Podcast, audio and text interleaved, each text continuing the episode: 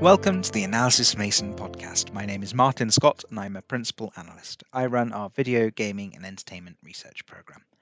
Today I'll be speaking a little bit about mobile gaming. The full written version of the article associated with this podcast is available to access and download from the Analysys Mason website.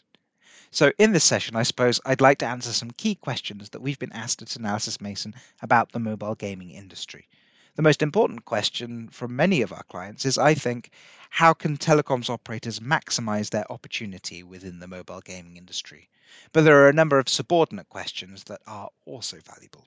So, first, let's set the scene. How big is the mobile gaming industry? Well, it's actually the largest subsegment of the wider digital gaming industry.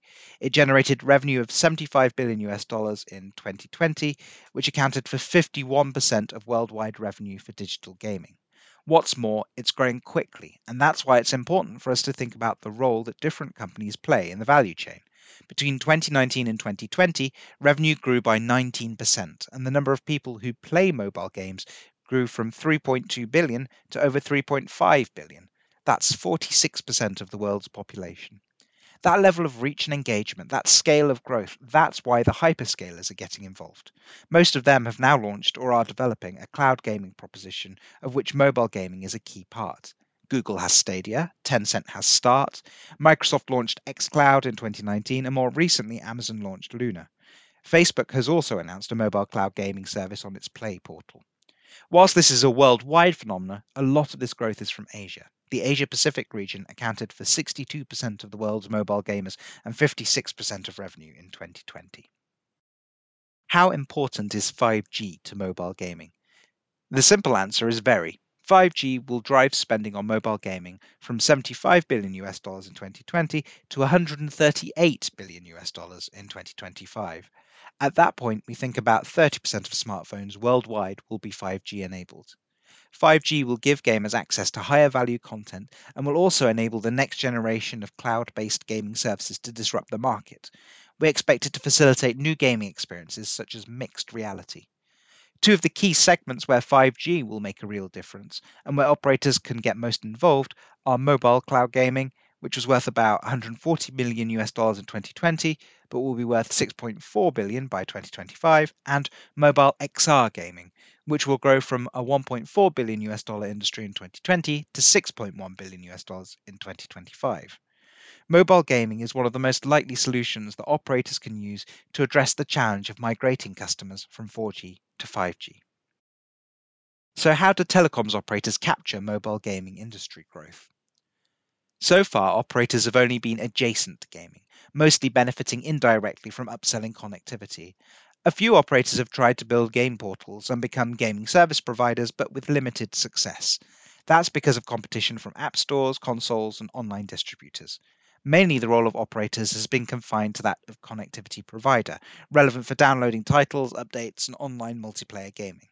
That's all changing. The next generation of gaming services enabled by 5G relies on cloud based content delivery and consumption, which, unlike traditional video gaming, focuses a significant share of service UX and QoS optimization on connectivity. Operators' assets are central to the success of cloud based gaming because such gaming requires consistent high speed and low latency assurance throughout high performance broadband, both fixed and mobile, and cloud gaming services complement each other, but also edge cloud and network management capabilities are important. That edge tech allows consumers to access the gaming experience without needing expensive hardware and titles. It essentially reduces the price barrier to entry by enabling subscription based and on demand consumption rather than requiring an expensive pay upfront to play distribution model. What's more, and I don't really like to use the term, but it democratizes gaming. It enables complex games to be developed that can be played on devices with only scarce computational resources. But that doesn't just mean low end smartphones, it could also mean smart glasses or even wearables. Indeed, mobile XR gaming needs cloud resources to handle all or most of the software heavy lifting. So if you want to capture growth as an operator, we recommend that you focus on cloud and XR gaming because your assets are central to these services and because you're well positioned to be cloud based gaming on demand service providers to your subscriber base and consumers in general, in the same way you are with subscription and transactional video and music services. What role can telco operators play in mobile gaming? In order to maximize value, operators need to proactively decide their role in gaming now, before the next generation gaming ecosystem matures. Operators can play a variety of roles that unlock both B2B and B2C revenues. The first role is the most established model. Operators can act as a sales channel partner. This adds value to their core consumer proposition by offering gaming as a value added service, by reselling third party or their own branded services. Operators have a direct relationship with consumers and control of the network, and that gives the opportunity not just to sell services, but also gaming devices. In the next two to three years, they can use those services to educate consumers about and encourage them to migrate to 5G and potentially to engage with further generations of gaming services. The next role that operators can play is that of service aggregator, offering services via their own consumer platform and infrastructure.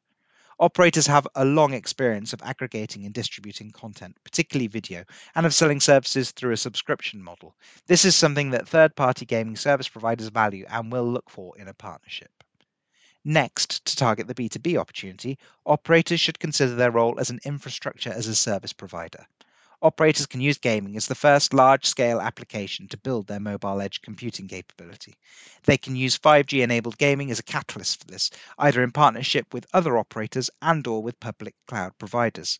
As next generation gaming ecosystems mature, operators should use their mobile edge computing and end to end network management capabilities to monetize the gaming service providers' demand for QoS assurance, which would strengthen their go to market partner role. And then a logical conclusion of those previous roles that I outlined is that essentially operators could become ecosystem development partners. They partner with gaming service providers to accelerate the development of the next generation gaming ecosystem, new devices, XR content, and supporting infrastructure, as well as offering these players a go to market partner that can educate consumers on the value of 5G and the gaming experience that it can offer. There are a number of ways of approaching this kind of role, depending on an operator's profile, long term strategy, and appetite for risk. Well, I hope you found that summary of the mobile gaming industry and why it's important to operators useful. We've got a number of further reports looking at gaming and the role of operators already on the website and also coming up in the next year. Next up will be the results from our Connected Consumer Survey, where we asked 26,000 people about their gaming habits, their device usage, their future plans, and how that all intersects. There's more content related to gaming and mobile gaming on the Analysys Mason website. To automatically receive future episodes of this series of podcasts, do please subscribe to the Analysys Mason podcast. Thank you for listening.